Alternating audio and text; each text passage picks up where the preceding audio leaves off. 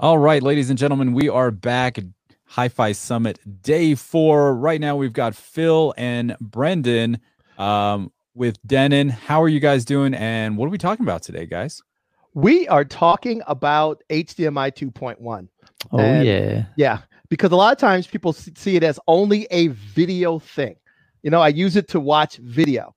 But if you think about all the different services and all the different the boxes and stuff you have connected to your receiver, whether it's an Apple TV, a Roku, an OPPO Blu-ray player, or all of those things can be used for audio sources, and such as Tidal and other streaming services, or even if you play a disc back and you have your is using an HDMI on your OPPO Blu-ray player, that is now an audio connection.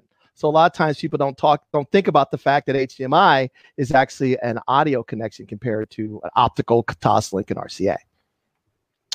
So we want to spend some time talking about that. Let's do it. Okay. So the first thing is, you guys know that there's a new standard, right? And we get asked a lot about this HDMI 2.1. You gotta know how to do it. You know, swap me out. Get rid of that. Can you do it, Youthman, or you know how to do it? There you go. So you know that there's this standard here, and we keep talking about HDMI 2.1. I have been on all of you guys' shows talking about this new standard. A lot of times we talk about video, but we know that there's a lot more to it than just video. We know that there's some gaming benefits. If you don't know what that is, look at Chana's or Joe and Tell's or one of these or Usman's YouTube pages. I'm sure they will explain this in hyper detail by now. Mm-hmm. But there's some things that we want to talk about when it comes to movies and video. And we're not going to go through all of this stuff, but the one we kind of want to focus on is one of them is called Enhanced ARC, Enhanced Audio Return Channel. That is something that is going to become very important for those as a way to get audio or sound from your TV or the objects connected to your TV to your AVR.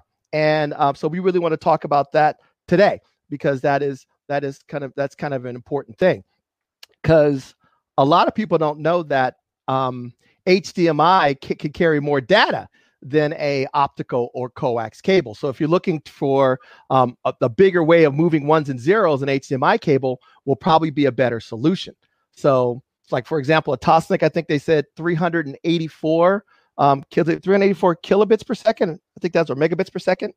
It is 384 kilobits per second on a Toslink versus 1 megabit per second on ARC and 37 megabits per second on eARC. So if you're looking for uncompressed or high quality, high resolution audio from multiple channels, that's the way to go. And Brendan, you mentioned something else about how many channels can it support. I think you said something earlier. Yeah, it supports 32 channels at 194 24-bit depth, so it's full blown. Yeah. And you know, we see, you know, 32 channels of audio is covering the next probably decade worth of audio. Exactly. Channels. Exactly. So, and he knows, because if you think about it, we've been supporting eARC for on our models for several years. Well, what a big brain that said we should plan for this is talking to you right now.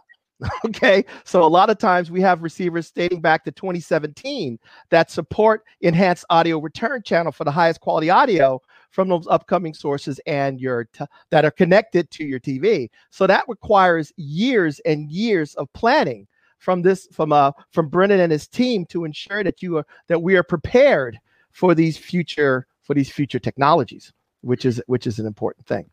Yeah. So this is the background of how that works. So I think HDMI has been around since 2005. The impetus to launch it was 1080p video. Now we're going to 2.1, which adds a bunch of things even beyond the 8K. And one of the things I wanted to tell you guys is that we would have put this new chipset in, even if it didn't have 8K, because of the other audio and feature enhancements. But what happens is these standards get worked by standards committees.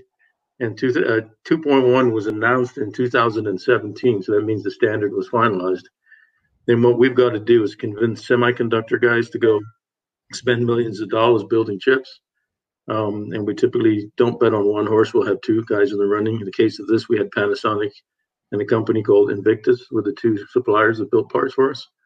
And then in parallel, we have to develop our user feature set and then our software that runs on top of it to make it be a Denon product. So basically from when we announced the spec to when we launched the actual products, it's a 3-year cycle.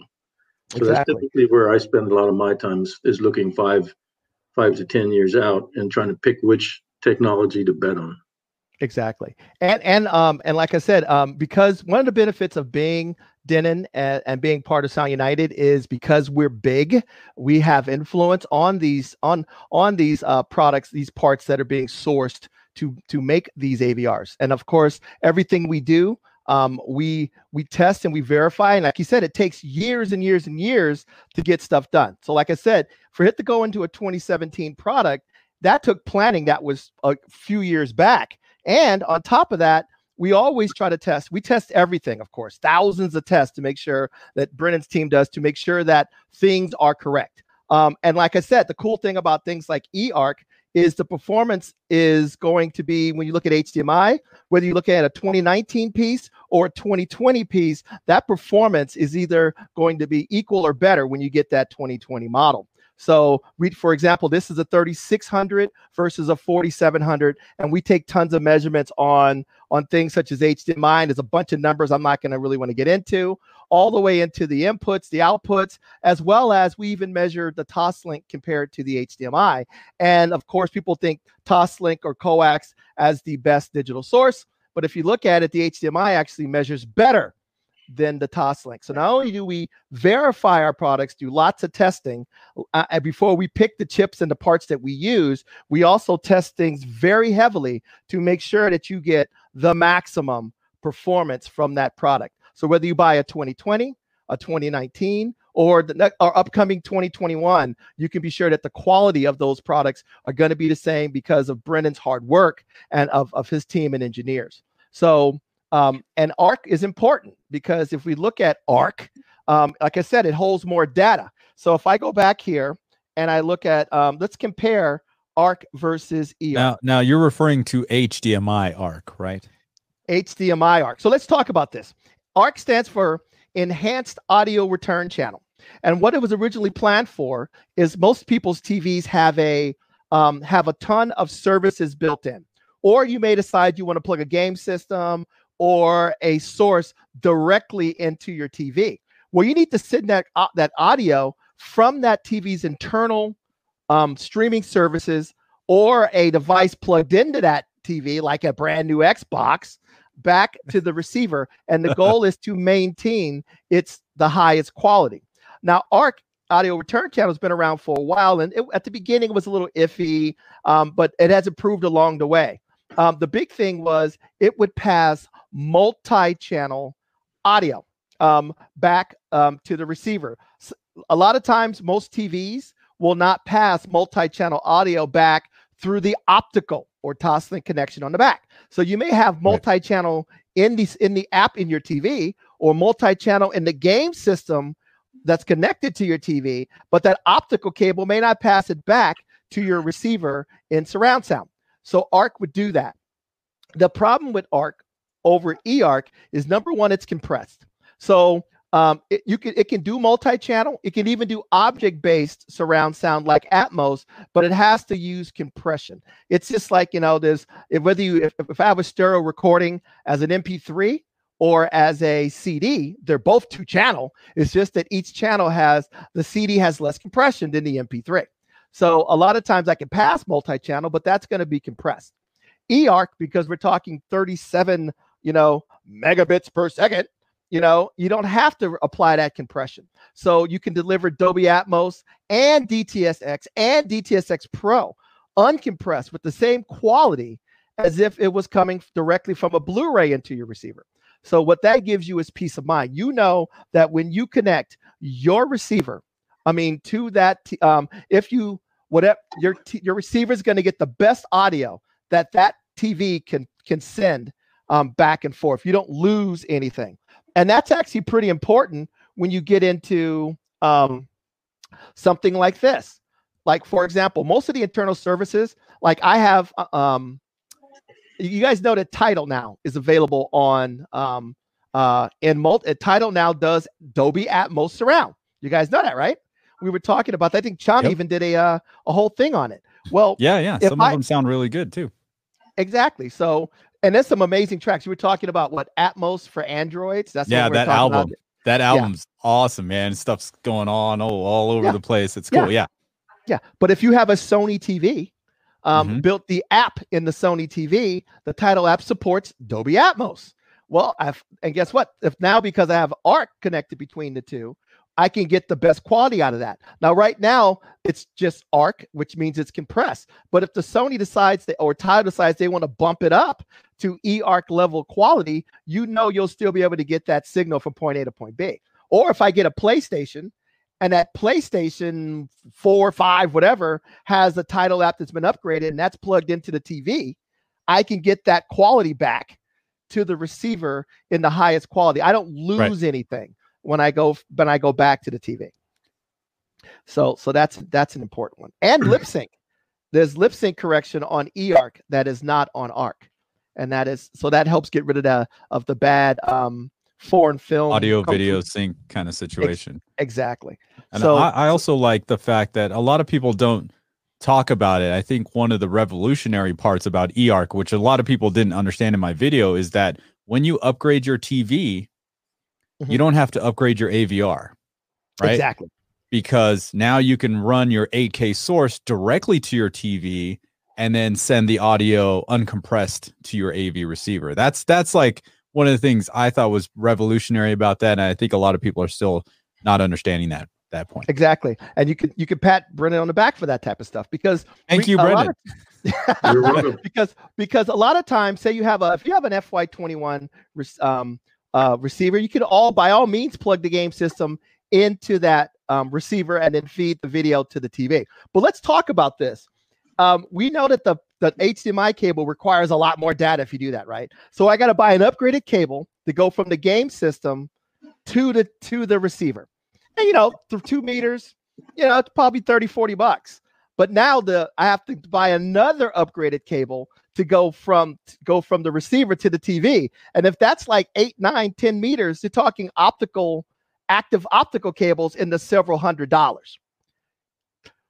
So even if I could do it, it'd be better to plug it into the TV with that short little cable, my game system, and feed the audio back through my current HDMI with Ethernet back to the receiver. So it would cost you less. So not only is it backwards compatible, you can use eARC and you plug the game system into the TV and send the audio to your older Denon receiver that you've had for 2 years, or it'll save you money because I only have to buy one new cable for the game system instead of 3 new cables if I run it, 2 new cables if I run it from the game system to the receiver to the TV. So there's a lot of benefits. So eARC has a ton of benefits. And like I said, the sound quality is good. I mean, our D-to-A converters are ridiculous. What are they, Brennan? Like, what's the AKM? The AKM? Yeah. So it depends on the model. We have some models that use 7 2-channel AKMs at 284 by 72 or some crazy number like that, way beyond what you're going to be getting as an audio from any type of audio source that's available. So prepared for the future is what HDMI will give you. Very cool. Very cool. So I'm some other things you want to point out is there's going to be a lot of places. So we talk about audio. There's, of course, we want the good 2-channel. So you can have the great two channel sources that are available. So whether it's stereo, but like I said, we already mentioned that companies like Dolby Atmos are doing things on Tidal, Oro 3D, which is something that we offer on a lot of our receivers, is also a lot of their content was actually done is mostly music content, a lot of concerts and things like that. The original DTS content that I saw when I was back at retail was, we all remember, I'm an old dude, so I remember the Eagles, Hell Freezes Over, and Cross, and Emerson Lake and Palmer, Lucky Man. I can't tell you how many multi-channel, discrete, high-resolution surround sound demos I did with using DTS. Oh, that way. Dude, I just bought the literally yesterday on eBay. I bought the Beatles White Album 5.1 DTS, so I'm stoked to get that in. and check it out. Yeah. So you'll be able to, if I take my Blu-ray player there and I put a disc in it, and then I don't have an optical and a HDMI plugged into my AV805. Mm-hmm. I have an HDMI. Sure. And I know that I'm comfortable that HDMI will pass DSD if I need it to. So I am fine with that HDMI cable. So a lot of people look at it and say, oh, it's just for video, but it's also an audio source. Speaking of which, there is a question. Uh-huh. Will Denon Marantz ever support MQA and multi-channel DSD over HDMI ARC? Ooh, HDMI eARC, whichever? Let's talk to the gentleman at the bottom right row about that. Who could make that happen, or maybe already has made that happen? Well, MQA, we haven't widely supported yet. And it's primarily because the amount that they want to charge in royalties just adds too much to retail pricing. And, you know, other HD codecs we get for free, and to have to put a chunk of cash to take away from other parts of the product doesn't make sense to us yet. We are working with them about ways around that. For example, we may offer it for sale as a feature for those consumers that do want to do that. For example, with RO3D, that's how we launched RO3D. It was a very expensive license.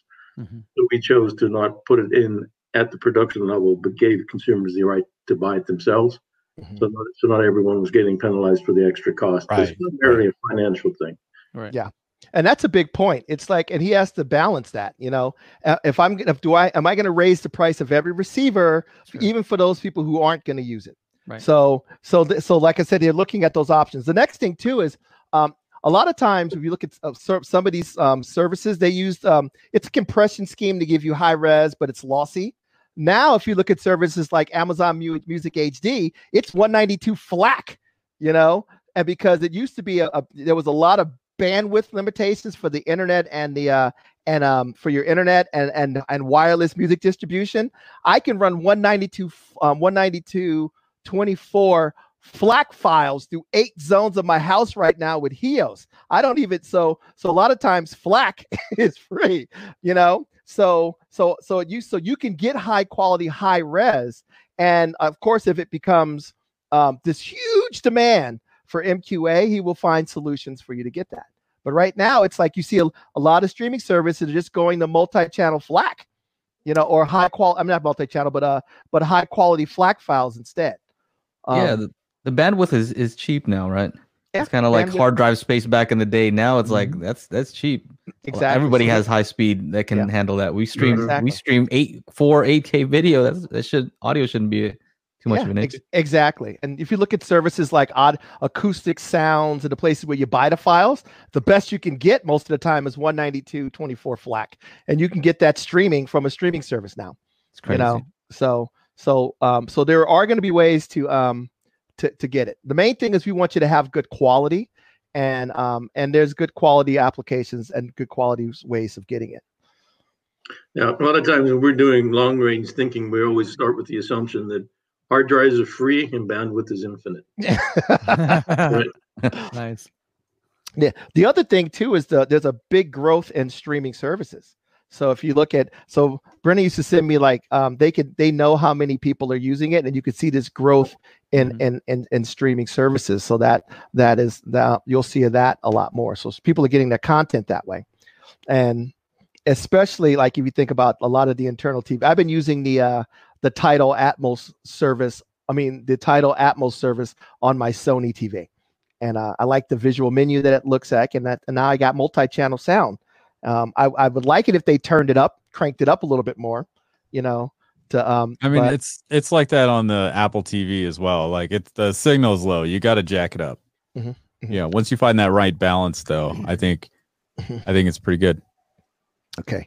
Yeah. Oh, there's another question here about, center spread. Okay. First thing, 8500 from when we're talking about the audio aspects of it, such as ARC right now, eARC right now, you already got that. You also have auto latency mode. You already got that. So if you decide that you want to plug a game system into the back of an 8500 and then feed that game system from that 8500 to the TV, Instead of just plugging the game system into the television set, we will be offering an upgrade for the 8500. I can't tell you how much, but I can tell you it'll be at the, by the end of the year. I think that's okay. Brendan didn't throw anything at the screen. So that will be available towards the end of the year. And when that upgrade comes for the 8500, there will also be that board. If we can put it in an upgrade, we can also put it in the factory, and there'll be an indication that there's a that the new ones will have that board from now on. But a lot of stuff we're talking about has nothing to do with audio. We're talking about variable refresh rate and quick media switching and quick frame transport and things like that. But the audio performance from an 8500 now to the audio performance of the 8500 with the 2.1 board should be similar. Would you agree, Brendan? Yep. Yeah. So unless you're a gamer, you know, but we want to give those people that option to make the upgrade. Mm-hmm. Okay. Yeah. The other one they want to talk about, Brendan, we might as well cover it here because we're talking about audio and multi-channel, the center spread. Do you want to talk about the center spread a little bit? Because remember, there was a setting in the receivers that were center spread. So when you were playing Dolby music in Dolby, instead of down mixing a large majority of the stuff that's in mono to the center, you could spread it out across the two mains. And when we added Dolby height virtualizer, that icon with a center spread used to be in the menu is now for the virtualizer instead. And they were asking, do you have any news on it, and can we add it back? You know, I don't have any news, but I'd like to get a survey from you all. Like, what do you guys think? Like, is this something that's important to the user base? And if so, we can take a look at it. Mm-hmm. Now, Phil, didn't you mention that kind of a workaround around that is now the new receivers have the two presets, and so they could set one setting for one and then set the other one, you know, to kind of compensate that and do the same thing. Yes. So what happens is one things that we've added this year on the 2020 X series receivers is what's called dual speaker preset. So what I recommend is you take your favorite upmixer. We have multiples, you know, DTS, RO3D, the Dolby one. Take your favorite. Take that one and then go in, make the adjustments you want. You can turn the center down, turn the rears up, turn the bass up, make all the adjustments you want and save it as a preset. Okay. Then you can have it and then do another calibration for your music, your surround sound movies. And now you can have an optimized two-channel to surround up mixer, customized for you by you, every level, every adjustment, every speaker that's turned on, and then you can have a optimized home theater one. So that's one thing that they added that will actually give you even more flexibility when it comes to optimizing your multi-channel music than just the center spread would have given you. Is that the same? Like, let's say if I just turn up the left and right and turn down the center a little bit, is that pretty much the same, or is it different? Well, you could do that. Remember, you also have under the menu system of the receiver. If I bring the receiver up here, you could actually go in, and when you go to your speaker configuration, remember everything under that preset too can be changed. Mm-hmm. So I can go into the speaker configuration and turn the center off. Okay. Oh, okay. Sure. Yeah. Okay. So now when I'm playing speaker preset number 2 for my music, I don't have to worry about center spread. The center's not even on. Gotcha. Oh, right. Okay. So I can go in and really go in and customize the receiver. And then I can go back here. And if you go back here, you'll see that it has preset. There's two presets. Then I would go in and make one for music and the other for movies and TV or whatever. Yeah. Perfectly optimized. And they can easily switch between those two via the remote control, right? Exactly. There's two ways to go. You could use, there's also 1, 2, 3, 4 buttons on the remote. Mm-hmm. Those are called quick selects. You can make all those adjustments. When I hit 1, it'll go, okay, 1 means I want to play a CD, you know, with my music mode on, you know, 2 means I want to watch a movie with my movie set presets on. So I could do it that way. There's also a discrete code that you can put into any control system you want, or you can do it from the menu or the options menu of the receiver. So there's lots of ways to access it. So can I tell you about something I found out about a while back? Is I had an app that would allow me to control my AVR, right? And I know you guys have 4 quick select, but for some reason the app had more. It had like 6, and they still worked. So it was kind of cool. Like I had access to more of them. You found the hidden menu. I found a little hidden something. Maybe I would like more of those. Nighttime mode for movies, nighttime mode for music. I really find that very useful because I have like a direct, like a pure direct 2 channel, and then I have, you know, surround sound. I have 1 nighttime mode. So I could use more than 4. That's true. That's very cool. Actually, let's talk. Actually, there's a couple of questions for Brendan here. Yeah. I was getting ready to bring that one up. Yeah, I saw that one. I was like, you know what? Let's check into it. He was saying that if you look at menu systems, Brendan, they last for a long time. What's the process of updating a menu system on one of these AVRs? Because we're talking thousands of models and thousands of units and multiple series. What's the process of changing that menu? Well, first off, I've been making receivers since January of '99. I originally worked at Harman, and we had what we called the blue screen of death, which was basically an 8-bit white text from over generator. Looked like it came from the 1950s. So what we have right now is an extreme step ahead from where we've been. Yeah. But our current GUIs and the AVRs are rendered on the HEOS module and on ARM, so we moved to OpenGL, which allows us to have more flexibility, but it's still doing the graphic right now at 480p. So the limitation in our look and feel and detail right now is actually hardware related. We have a new generation EOS module that will be coming online next year that will be able to render video in 1080p. So that allows us to significantly dial up the resolution and make it look more modern. So we actually have prototypes of our what we call HD GUI that's modern compared to where we are today. Nice. So you're working on it. That's not another year out. But like I said, it's a big process. You know, number one, all the languages, is it laid out? Does all the menu systems work and everything else? So you have to make sure that but you do want to raise the resolution because we don't want to look like Minecraft when you're trying to set up your HDTV, right? I wonder if it would be possible to make it transparent, because I'm guilty of like the movie just started and we're all set, ready to watch it as a family, and then hold on a second, let me just adjust here's the thing, Joe. Let me just Audyssey real quick. It actually is transparent on 1080p sources. Oh, 4K sources, it's not. Yeah. Okay. And that has to do with, and then also it's going to look a little different when you have Dolby Vision or something like that. Yeah, Dolby Vision's got that pink bar because they had some issues with that on the 6, well, you got to remember, you're talking different color spaces. You're talking different brightness and luminance ranges, different gamuts. It's a lot of stuff going on there. Yeah. The other thing, we talked about HEOS. Not only is the resolution good, somebody asked on here about streaming large local music library. Would I use HEOS?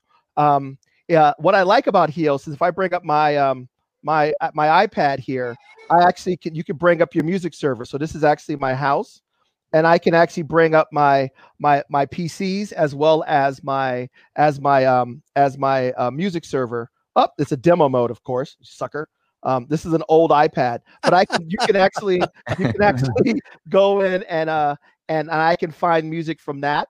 Now, on top of that, our newer devices also support Roon. So if you want a more visual Rolling Stone, my own personal Rolling Stone magazine layout to navigate my files, you can use it that way. Or I can go in here and I can stream my double DSD or my 192.24 files from my media PC here to my Office ND8006 if I want to. So the quality of yes, if you want to move large, high quality files from point A to point B, HEOS works really, really, really well for that. So here's a quick tip just for those people where I was saying where you're always messing with the menu. If you use the app, it doesn't disturb anybody. You can make all your setting changes right there on the app, and it doesn't bother anybody. So yeah, it's nice. You're not casting anything. All you're doing is telling the receiver or the other device where to go get it. Yep. You tell the HEOS thing inside this receiver. go here and get that song. So yeah, it is kind of nice to do. Let me see here. One quick comment on Audyssey and the multiple presets. One of the things I like to do is if I'm tuning a room is to optimize it in different ways, and then I can A/B between the two presets. That was something that was missing. Nice. Yeah, nice. Before. So you can really dial it in and compare different changes and modifications. It's a great idea. Hey, Chana, here's a question for you. Yeah. Someone mentioned here that they didn't think that they weren't sure if the LG TV apps could send multi-channel from its internal apps. Have you tried like Netflix or anything like that? Yeah, I mean, it's still, there are, as of right now, there's no internal apps on TV sending out an uncompressed Dolby Atmos track. We're just talking, can it send Adobe Atmos? Yeah. I mean, the standard ARC was doing that when, you know, when I had my when the 2019 was out. I think LG started it in 2017, so I missed it with my 2016 OLED. But yes, it does. I think the only difference now with the 2019 versus the 2020 is that LG got rid of DTS decoding, so you cannot get anything DTS from the TV to the AV receiver, which I don't think is a huge issue, but I think it might come into play when people are trying to get IMAX enhanced from the TV's Fandango app, Now app, over to the AVR. Yeah, and that's, and each manufacturer, TV manufacturer, you have to ask. What we try to do is we try to make sure we can decode everything. Bring it on. It just depends on if they're going to send it to us. Now, TV apps, they could turn them up. They can make them better. It all depends on but the thing is, we want to let you know the HDMI cable, the eARC is not a limitation, and the receiver is not a limitation. We can get the most, we can handle the most that anything, any of those things can send us. And we can handle the most that any Blu-ray player or Apple TV plugged into the back of the receiver can send it. And all of that stuff is going to be there's a lot more data can go down an HDMI cable, period. And that's what we want to get across when it comes to audio and video. But even audio, if I just use it as an audio connection to play Super Audio CDs on my OPPO Blu-ray player, it's a great output. Okay. So what was there was another question that popped up, I guess. Oh, there's this one. So DTS X Pro. Yeah, so my buddy over here, he does a lot of he plays a lot of movies, and he has to use that BEQ to kind of get some of the bass back, and he's wondering if some of these formats will bring back some of that low end full bandwidth. Well, that's a good question. It all depends on the mix. And the nice thing about it is if it's multi-channel, normally there's a little bit of, sometimes they'll take advantage of that LFE. You know, everybody has their own personal taste. I always say, if you need a little bit more, there's that little knob on the back of the subwoofer, and just turn that sucker up. You know, if you want it to go. But some of the services are even better. Like if you look at something like IMAX enhanced material is mixed. They don't compress it when it comes to dynamics, like some of the other multi-channel, because so the receiver has to make sure your speakers don't hurt themselves, but that content has a lot less dynamic compression on it, and it all depends on the mix. I've heard some. If you go get the my favorite right now is Kraftwerk 3D or the Captain or the Hans Zimmer Live in Prague at Dolby Atmos, and play the Captain Jack Sparrow. You want to see dynamic? It goes from one lady with a cello to like a. There's like 1,000 people on stage. There's so many people on stage. There's like at least 30 people on stage. It's fantastic. Yeah, but it shows really good about dynamics and bass. And when you play that, it goes from where's the bass to at the end you go, holy cow, that was way too much bass. You know. Yeah. Hey, so I have something to add there, Phil. So IMAX uses Audyssey to tune their theaters, and they have a very specific target curve that they hit that is extraordinarily bass heavy. So when you get IMAX enhanced content, you're actually getting the full thing. Like you will be, we will let you break your loudspeakers with that money. Thank you. I did notice that when I played some IMAX enhanced content, I was just like, whoa, I have way more bass than I had on the other ones. And Sony announced they're bringing in 100 older and newer titles coming up. DTS, I had them on a call on a webinar a few weeks ago, like a week ago, mm-hmm. and they say they have a lot of news coming for other ways for you to get DTSX, and then DTS X Pro, which is we got to give ourselves a shout out about that, because there you go, we're the first people to support it, right? Nice. So that receiver there is going to be the first the 6700, the 8500, and the Marantz AV8805. Are going to support IMAX DTS X Pro, which is what, 32 channels, 30 up to 32 channels. Send it over, Paul. Paul's in the chat. Send it. Send it over. Exactly. Paul. That's right. Yeah, Paul's like, you guys are all looking for your samples. Yeah. So there's gonna be more. I don't high quality stuff. And some people say I don't like multi-channel music. You know, how can it be hi-fi? You know, hi-fi is 2-channel. Well, you know what? If I take 2 mics and I put 2 mics in front of a stage and I record it, you know, that is you want to recreate that reality. But if I go somewhere and an engineer records the drums, and then he records a singer, then he records another singer, then he records a guitar, I can put those objects wherever I want. Mm-hmm. You know, who are you to tell the artist that that's not, you know, his vision? And when you look at some of this, some of the newer stuff that's coming, the creativity that's being utilized by those artists to give you an immersive experience is spectacular. Don't you want to hear the artist's intent? I keep hearing artist's intent. I want to hear it the way the artist may wanted you to hear it. Well, he mixed it that way. Obviously, he wants you to hear it that way. So yes, 2-channel will always be around, but multi-channel high resolution audio is coming. Ding. Is that the time to go? What was that? I don't know. Oh, that's 2:45. I don't know. That's Brendan. They're gonna hook us. Well, actually, I've been talking. Brendan, do you think you want to talk about what you see for the future or things you see that may be of interest to this audience when it comes to audio coming down the pipeline? Well, I'll say this: that every time that there's a major format change, it takes a while for the content to get there. Sure. So it's not only just the physical, you know, format, but it's the artists and the creators learning how to exploit the new format. So the content will continue to get cooler and cooler as creators are working on producing content. So I think, you know, up to 32 channels, that's a lot of audio for a home product. Mm-hmm. So I think we're pretty good to go. Audio for a while. We obviously continue to work on power. We've been doing a lot of work around environmental in terms of power consumption and what have you, and continuing to improve the user interface, both the on-screen and the apps themselves. And then we just make sure that we stay current with all of the different ways people play music.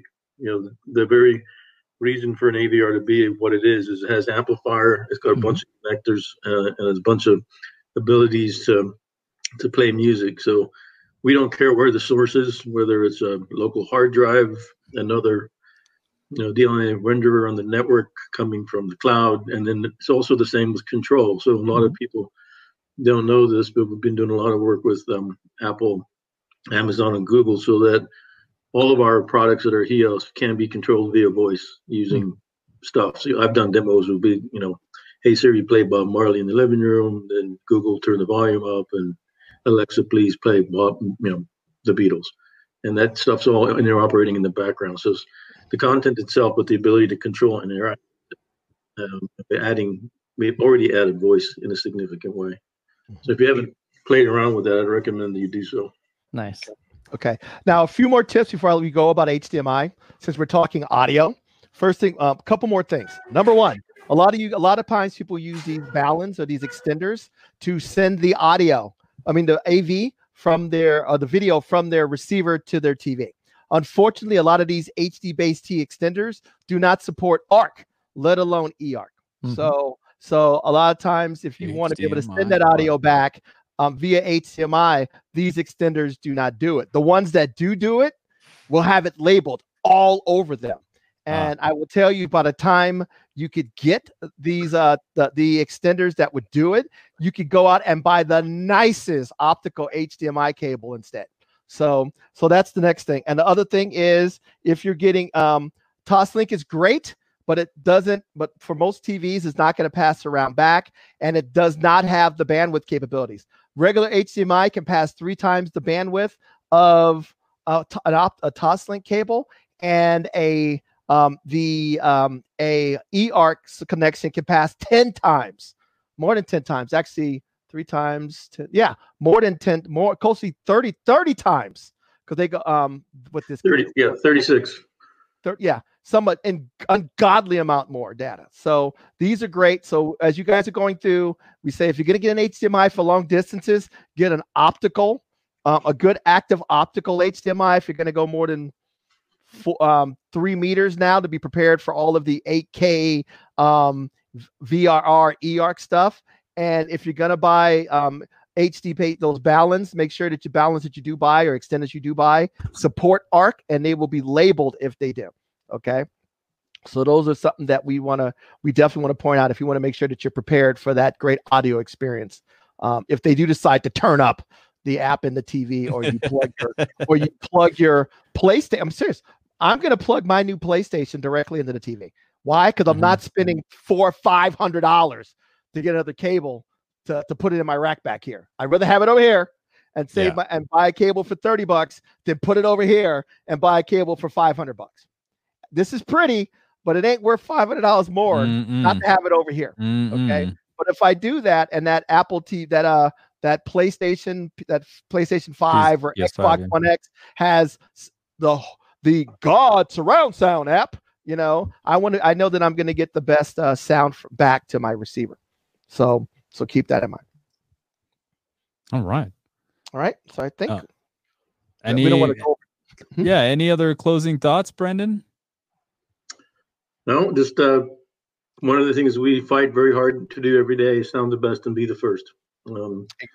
Sound the best and be the first. I like that. All right. I like that. And can you guys make something cool where it's a small amplifier? I've been asking this, so maybe because Brendan's here. So what are you looking for? A small amplifier, right? Kind of like just take out like the HDMI portion of a soundbar and put into a small box where people who are just getting into this, who can't afford, very much, can plug that in, have HDMI ARC, get some affordable bookshelf speakers, and so they can kind of do that whole thing. Just take that out of the soundbar. Yeah, imagine the Marantz Slimline, like cut one of those in half, like that, like the size of a hamburger, Not too expensive. So that would be great. I think it would help get people into this, and of course they're going to upgrade. Exactly. Keep moving up. And that's a goal. The goal is to, I'm an old audiophile. I've been doing this for a while, but I want my kids and other people to be able to experience better sound than what's in a TV, and there's better sound than what comes off of your white earbuds on your iPhone. So as more people we can get to enjoy better sound, the more people that the better off I'll feel as I get older and older. You gotta just make it as simple as possible. Hey, today is what, the 29th? Is it the 30th anywhere? 29. That I don't know. In the world? I bet you it probably is. Okay. I know. Stuff might be happening on the 30th. I don't know. Yeah. It depends on who's on the call. Something's happening. I've done those, and it's been the 30th. The next thing you know. So I'm just saying. Yeah. Anyway. Want to thank both Brendan and Phil from Sound United for coming and doing this. The Hi-Fi Summit Day 4 continues on with OSD, that little upstart that's making a lot of noise. So stay tuned. We'll be back just in a few. Thanks, Phil, Brendan. Thank you. Thanks a lot. Enjoyed it. See you guys soon.